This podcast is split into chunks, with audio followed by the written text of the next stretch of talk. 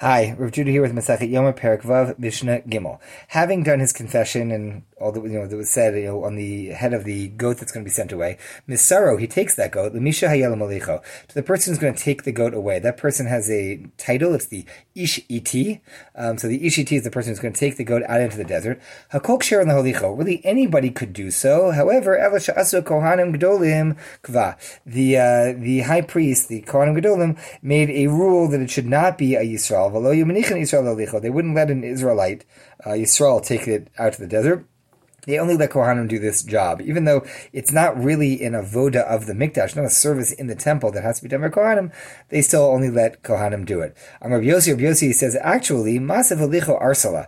There's once a guy named Arsala, and he took it Yisrael Haya. He was a Yisrael, so he says I can tell you at least one case where it was not done by a Kohen, but rather by Yisrael.